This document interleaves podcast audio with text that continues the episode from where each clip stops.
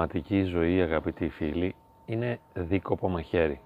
Δεν κάνουν όλα για όλους. Γι' αυτό δίνεται ιδιαίτερη έμφαση από τους Άγιους Πατέρες στην διάκριση.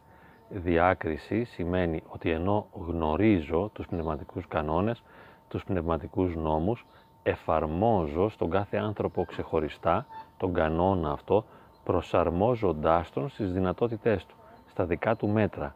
Μπορώ να διακρίνω κατά πόσον η παρέμβασή μου, η νουθεσία μου μπορεί να είναι θεραπευτική, δηλαδή να ανοίξει προοπτική αγιασμού στον άνθρωπο με τον οποίο συνομιλώ και μόνο στο βαθμό που συνειδητοποιώ ή γνωρίζω ότι του ανοίγει θεραπευτική και σωτηριολογική προοπτική παρεμβαίνω.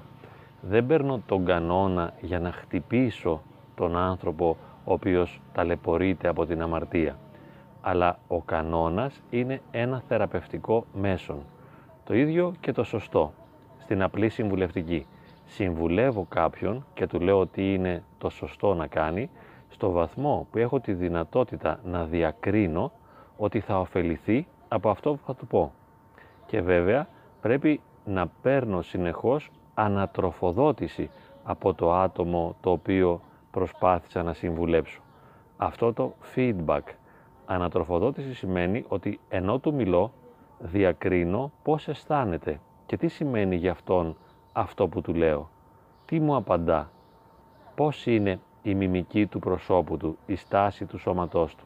Πώς εκφράζεται, τι μου λέει, πώς αισθάνεται.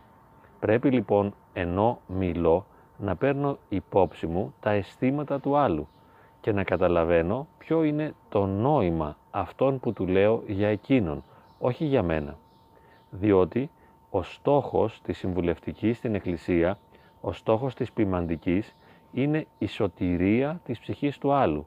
Δηλαδή, ο στόχος μας είναι να γλυκανθεί η ψυχή του, να του ανοίξει η προοπτική του παραδείσου, να ενθουσιαστεί, ώστε να μπορέσει να επανενωθεί με το Θεό έχει προφανώς απομακρυνθεί από την αμαρτία και εμείς θέλουμε να γίνει μια επανασύνδεση. Ο στόχος της συμβουλευτικής είναι αυτή η επανασύνδεση. Θέλουμε να ενωθεί ο άνθρωπος με το Θεό. Δεν θέλουμε να τον εμποδίσουμε. Εάν λοιπόν με αυτό που θα του πούμε τον ταράξουμε, τον κουράσουμε, εάν του φανεί βαρύ αυτό που θα του πούμε, ακατόρθωτο, εάν δεν του ταιριάζει, εάν δεν το καταλαβαίνει, τότε δεν πρόκειται να βοηθηθεί. Το να μπορώ λοιπόν να εκφράσω και να διατυπώσω ως πνευματικός ή ως ειδικός ψυχικής υγείας ή ως οποιοδήποτε άνθρωπος κάτι σωστό, κάτι που θεωρώ εγώ ότι θα είναι λειτουργικό για τον εξομολογούμενο ή για τον θεραπευόμενο ή για τον απλό μου φίλο, αυτό δεν σημαίνει τίποτα. Σημαίνει ότι παραμένω εγκλωβισμένος στο δικό μου εγωκεντρισμό. Η διάκριση είναι να μπορέσω να καταλάβω τι είναι λειτουργικό για εκείνον, τι μπορεί να κάνει, τι του ταιριάζει, τι μπορεί να τον υποστηρίξει και να τον βοηθήσει, ώστε στην πνευματική προοπτική, όπως είπαμε, να συνδεθεί και πάλι με το Θεό, να αποκατασταθεί η σχέση αγάπης με το Θεό ή σε ανθρώπινο επίπεδο να μπορέσει να νιώσει καλύτερα ή να προχωρήσει προς την αυτοβελτίωση και την αυτοανάπτυξη. Ο στόχος κάθε συμβουλευτικής είναι αυτός που συμβουλεύει να απελευθερωθεί από τον εαυτό του, να ξεχάσει κατά κάποιον τρόπο τον εαυτό του, να υπερβεί τον εαυτό του με όλες τις κοσμοθεωρητικές του αντιλήψεις, τις θεωρητικές του πεπιθήσεις και οτιδήποτε άλλο υπάρχει μέσα στο δικό του μυαλό, Χρειάζεται λοιπόν να τα ξεχάσει ή να τα υπερβεί όλα αυτά για να μπορέσει να προσεγγίσει τον άλλον και να τον βοηθήσει κατανοώντας τις δικές του δυνατότητες, τις δυνατότητες του άλλου και να του προσφέρει μία γνώμη, ένα λόγο ή αν είναι δυνατόν μια εμπειρία και ένα βίωμα που μπορεί να λειτουργήσει επάνω στον άλλον είτε σωτηριολογικά είτε θεραπευτικά. Αν θέλουμε να βοηθήσουμε Πολλές φορές λοιπόν στην πνευματική ζωή αλλά και στην ψυχοθεραπεία έρχεται κάποιος να μας περάσει ένα σωστό που δεν μας ταιριάζει, που δεν είναι λειτουργικό για μας.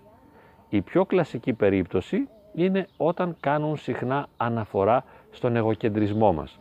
Στην εξομολόγηση.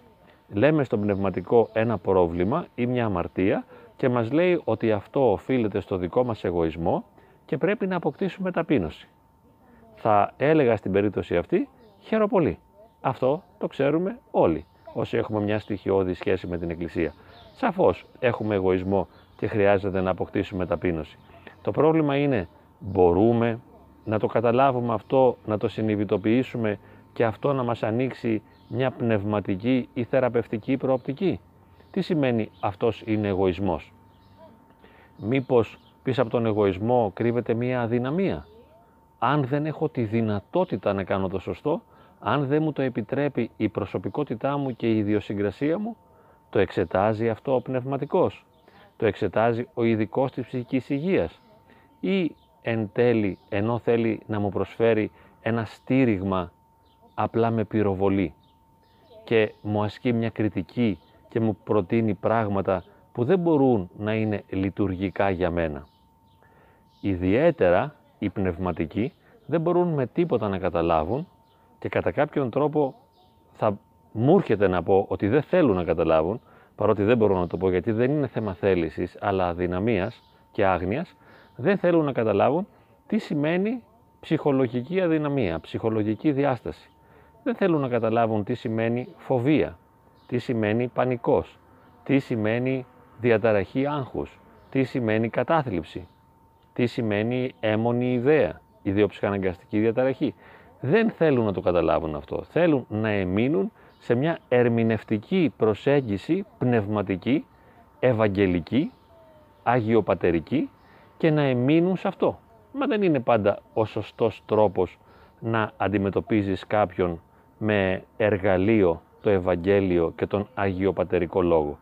Μπορεί να του κάνεις ζημιά, διότι ο άλλος δεν έχει τη δυνατότητα να ακούσει και να υπακούσει το λόγο αυτό. Για παράδειγμα, έχουμε ένα νέο άνθρωπο και του ζητάμε σεξουαλική εγκράτεια. Του λέμε είσαι 14 χρονών, υπομονή όταν παντρευτείς θα κάνεις σεξ. Αυτός μπορεί να φλέγεται, να καίγεται, να έχει πύρωση σαρκός όπως λέμε. Πόσο θα περιμένει, 5 χρόνια, 10, 20. Αν παντρευτείς στα 35, αν του προκύψει να βρει σύντροφο στα 40, θα περιμένει δηλαδή πόσα χρόνια; 25, θα κάνει εγκράτεια 25 χρόνια; Δεν είναι δυνατόν να συμβεί αυτό. Είναι μια παθολογική κατάσταση. Εάν πάλι βιάσει τον εαυτό του για να παντρευτεί, να δεχτεί δηλαδή ένα σύντροφο ως συμβίο, να ζήσει μαζί του και να κάνει γάμο.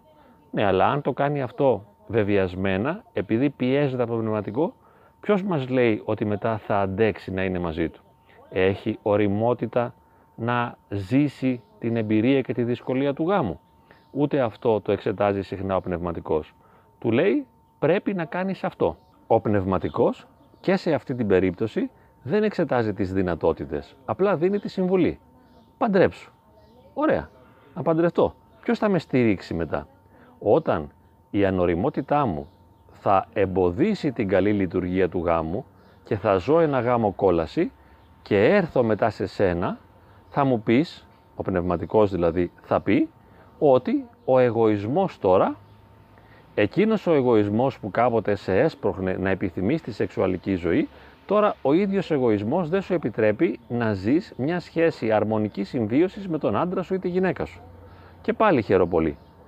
Αυτό δεν είναι βοήθεια. Αυτό είναι κριτική και εισαγωγή στο αδιέξοδο. Τι να το κάνω εγώ να γνωρίζω ότι ευθύνεται ο εγωισμός μου για όλα αυτά; Το θέμα είναι μπορείς να με βοηθήσεις να βρω εσωτερική ισορροπία και αρμονία; Ή μπορείς να με βοηθήσεις να ανοίξει η καρδιά μου προς το Θεό, να αγαπήσω το Θεό, να σεβαστώ το Θεό, να Τον ποθήσω, να Τον επιθυμήσω και να σχετιστώ μαζί του ζωντανά; Πώς θα γίνει αυτό, με την κριτική που μου ασκείς ή με το ότι μου πρότεινες και καμιά φορά σχεδόν μου επέβαλες ή ένιωσα να μου επιβάλλεις ότι πρέπει να μπω σε ένα γάμο ενώ είμαι ανέτοιμος για να σηκώσω αυτό το βάρος. Βέβαια και σε άλλες περιπτώσεις συμβαίνει το ίδιο. Δηλαδή θα πάει κάποιος να πει ότι θυμώνει πολύ. ότι θλίβεται πολύ, ότι σκέπτεται αρνητικά για τους άλλους, ότι έχει κάποιες αρνητικές έμονες ιδέες για τους άλλους. Θα του πούν και πάλι ότι αυτός είναι εγωισμός και ότι αν έχει ταπείνωση και αγάπη Θεού δεν θα είχε αυτές τις σχέσεις. Οπότε του λέμε έχει αγάπη, έχει ταπείνωση, έχει αγάπη Θεού, μην έχεις εγωκεντρισμό. Μα και πάλι χαίρο πολύ. Ο άλλος δεν μπορεί να βοηθηθεί με αυτά. Δεν μπορεί να αλλάξει τον εαυτό του ακούγοντας αυτές τις κριτικές παρενέσεις. Το θέμα είναι ποιος μπορεί να σταθεί δίπλα του με αγάπη και να τον παρακολουθήσει και να τον υποστηρίξει στην πορεία της ζωής του, ώστε κάθε στιγμή να τον βοηθά να νιώθει καλύτερα. Αυτό είναι το θέμα. Και όχι μόνο βέβαια να νιώθει καλύτερα, αλλά να κάνει τις καλύτερες επιλογές. Ποιος θα υποστηρίξει τις ανασφάλειές του; Ποιος θα ενισχύσει την χαμηλή του αυτοεκτίμηση; Ποιο θα τον βοηθήσει να ξεπεράσει τους φόβους και τις ανασφάλειές του. Ποιος θα μείνει δίπλα του να περάσει μαζί του αυτές τις οδύνες; Και ποιος αργότερα σε ένα γάμο θα είναι δίπλα του να τον νιώθει, να τον καταλαβαίνει και κατά συνέπεια να τον υποστηρίζει; Έτσι λοιπόν αυτό που χρειαζόμαστε είναι η αγάπη, η οποία προϋποθέτει διάκριση. Ο πνευματικός που έχει διάκριση θα καταλάβει τι είναι αυτό που χρειαζόμαστε, τι είναι αυτό που μπορεί να μας βοηθήσει, τι είναι αυτό που μπορεί να μας κάνει να νιώσουμε καλύτερα, τι είναι αυτό που μπορεί να μας ανοίξει προοπτικές θεραπείας αλλά και σωτηρίας. Και θα υποστηρίξει καμιά φορά και σιωπηλά, καμιά φορά με την προσευχή του, καμιά φορά με τον καλό του λόγο, με την κατανόησή του, με το σεβασμό και την αποδοχή του, θα υποστηρίξει την προσωπική μας πορεία, χωρίς να μας κατακεραυνώνει και χωρίς να θέλει να εφαρμόσει επάνω μας τους κανόνες που γνωρίζει από το πιδάλιο ή να εφαρμόσει επάνω μας τον νόμο του Θεού ή τις εντολές του Θεού. Ας τις κρατήσει για τον εαυτό του να τις εφαρμόζει αυτός. Και όλοι γνωρίζουμε ότι ως άνθρωπος και ο πνευματικός δεν εφαρμόζει τέλεια τις εντολές του Θεού, χρειάζεται ο ίδιος να κάνει πολλή δουλειά. Ας κάνει λοιπόν αυτός τη δουλειά. Γιατί εμείς δεν πήγαμε να εξομολογηθούμε για να μας φέρει στο κεφάλι τους κανόνες. Εμείς πήγαμε να πούμε τον πόνο μας, να νιώσουμε ότι ο Θεός μας αγαπά μέσα από το πνευματικό, μας υποστηρίζει και μας καταλαβαίνει. Βέβαια, το ίδιο πολλές φορές συμβαίνει και με τον ειδικό ψυχικής υγείας. Δεν σημαίνει ότι ο ειδικός ψυχικής υγείας έχει τη διάκριση και την κατανόηση και τη δυνατότητα της ενσυναίσθησης ώστε να μπαίνει στη θέση του θεραπευόμενου και να τον καταλαβαίνει και να τον υποστηρίζει και να τον βοηθά. Όχι, πολλές φορές και εκείνος του ασκεί κριτική και του κάνει παρενέσεις και προτροπές. Μα εάν μου ασκήσεις κριτική, έστω με έναν τρόπο ψυχοδυναμικό πλέον, όχι ευαγγελικό, μέσα από τις δικές σου είτε ψυχαναλυτικές ή συστημικές ή γνωσιακές ή άλλες θεωρητικές αντιλήψεις, Εάν μου επιβάλλεις το δικό σου ψυχοθεραπευτικό σύστημα και θέλεις να μου περάσεις τη δική σου γραμμή και θέλεις να ερμηνεύσεις τη ζωή μου μέσα από τα δικά σου εργαλεία και θες μετά να οδηγήσεις τη δική μου ζωή με αυτά που εσύ γνωρίζεις για τη ζωή μέσα από τη δική σου θεωρία, τότε και πάλι θα χαθεί το πρόσωπό μου και θα μείνω στον εσωτερικό μου βασανισμό. Δεν μπορείς να με βοηθήσεις αν δεν με καταλάβεις βαθιά. Δεν μπορείς να με βοηθήσεις δηλαδή αν δεν με αγαπήσεις πραγματικά. Μόνο μέσα στην αγάπη, και μακάρι αυτή να είναι και η αγάπη του Θεού για να είναι αληθινή αγάπη, ή μόνο όταν μπορώ να βγάλω τον εαυτό μου στην άκρη και να βάλω εσένα μέσα μου ή απέναντί μου μπροστά μου χωρίς να υπάρχω εγώ με έναν τρόπο εγωκεντρικό, μόνο όταν εγκαταλείψω τις ψυχοθεραπευτικές μου κοσμοθεωρίες ή τις ε, αγιοπατερικές προσεγγίσεις και μόνο αν τις αφήσω κατά μέρους, ενώ προηγμένως βέβαια τις έχω αφομοιώσει, αλλά αφού τις έχω αφομοιώσει θα χρειαστεί να τις εγκαταλείψω για να γνωρίσω εσένα, για να καταλάβω εσένα, για να υποστηρίξω εσένα και να σε αγαπήσω. Θα μπορέσω να σε αγαπήσω και άρα να σε βοηθήσω στο μέτρο που μπορώ να υπερβαίνω για χάρη σου όλα όσα γνωρίζω, ακόμη και τις πεπιθήσεις μου. Οι πεπιθήσεις μου ισχύουν για μένα. Εάν θέλω εγώ να είμαι ασκητής ή αν μπορώ να λειτουργώ με έναν τρόπο του θεραπευμένου από ψυχολογική άποψη ανθρώπου και να έχω εσωτερική αρμονία, χαρά, δημιουργικότητα, ας το κάνω ο ίδιος. Δεν επιβάλλω σε κανέναν τίποτα. Μένω εκεί δίπλα στον άλλον για να τον καταλάβω, για να τον υποστηρίξω και να τον αγαπήσω. Και αυτή η αγάπη και η κατανόηση και η αποδοχή, αυτή η συγκατάβαση στα δικά του μέτρα, η συγκατάβαση στις δικές του δυνατότητες λειτουργεί θεραπευτικά. Εστίασα λίγο περισσότερο στο χώρο της ποιμαντικής και της εξομολόγησης, επειδή εκεί ο πνευματικός πιέζεται περισσότερο από το πιδάλιο, από τον Αγιοπατερικό και τον Ευαγγελικό Λόγο, οι οποίοι φαίνεται να είναι πιο απαιτητικοί. Το ίδιο βέβαια είπαμε συμβαίνει σε μικρότερο ίσως βαθμό, αλλά συμβαίνει σε πολλές ψυχοθεραπευτικές προσεγγίσεις, αλλά το ίδιο συμβαίνει και στις παρέες. Οι φίλοι, οι συγγενείς, οι γονείς είναι οι πιο σκληροί κριτές. Θέλουν να μας επιβάλλουν με το ζόρι αυτό που θεωρείται σωστό. Μένονται γι' αυτό. Έχουν μια μανία. Θέλουν να το κάνουν. Και αυτό που δεν θέλουν και δεν μπορούν να κάνουν είναι να μείνουν στη σιωπή της αγάπης. Να μείνουν στη γλυκύτητα της κατανόησης, στην καλοσύνη της αποδοχής. Έτσι λοιπόν, εάν έχουμε το ρόλο του πνευματικού, του ψυχοθεραπευτή, του σύμβουλου, του φίλου που θέλει να βοηθήσει, ας αρχίσουμε να εξασκούμαστε στην αυθυπέρβαση και στην αγάπη. Εάν είμαστε εμείς οι θεραπευόμενοι ή οι εξομολογούμενοι ή τα άτομα που θέλουν να βοηθηθούν από τους άλλους, ας μάθουμε να διακρίνουμε εμείς εν τέλει, εφόσον οι άλλοι δεν έχουν διάκριση, τι μας βοηθά και τι όχι, ώστε να μην γινόμαστε θύματα κανενός και να μην ξεχνάμε ότι το κέντρο είναι το δικό μας είναι, ο δικός μας πυρήνας. Δηλαδή, δεν θέλω να πω το εγώ μας, ο εγωκεντρισμός μας, όχι, δεν είναι αυτό το κέντρο, αλλά υπάρχει κατά βάθος ένας εαυτός ο οποίος θα αξιολογήσει αυτό που είναι λειτουργικό για τον ίδιο ή όχι. Εγώ θα αξιολογήσω το λόγο των άλλων. Μέσα από τα δικά μου φίλτρα θα φανεί αν ο λόγος του άλλου είναι δημιουργικός για μένα ή αν με φτύρει. Εγώ θέλω να ακούσω δημιουργικό γόνιμο λόγο που με προωθεί, που με ανεβάζει, που με υποστηρίζει και με ενισχύει και με πηγαίνει σε μια καλύτερη βιωματική διάσταση. Όχι κάτι που με καταστρέφει.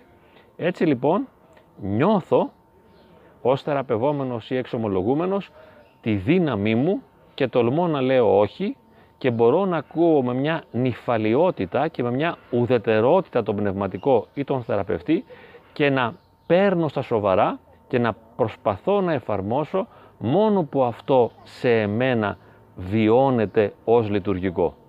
Όπου το είναι μου αντιτάσσεται, όπου το βάθος της ύπαρξής μου αντιστέκεται και δυσφορεί, τότε ορθώνω άμυνες και ευγενικά αποστασιοποιούμε από κάθε καλό άνθρωπο ο οποίος θέλει είτε να με σώσει είτε να με συμβουλέψει. Εγώ εν τέλει είμαι το κέντρο και το κριτήριο. Γνωρίζω τον Ευαγγελικό Λόγο, γνωρίζω θέσεις των Αγίων Πατέρων και αν δεν γνωρίζω μπορώ να τα μάθω, γνωρίζω πώς λειτουργούν οι ψυχοθεραπευτικές προσεγγίσεις και θα τις αποδεχθώ μόνο στο βαθμό που μπορούν να είναι λειτουργικές για μένα και υποστηρικτικές και βοηθητικές. Εάν κάτι δεν με βοηθά, το πετάω μακριά. Κρατάω τον εαυτό μου. Εγώ έχω την ευθύνη του εαυτού μου. Εγώ προωθώ, συμβάλλω ώστε να ζήσω ειρηνικά, χαρούμενα, αρμονικά και δημιουργικά.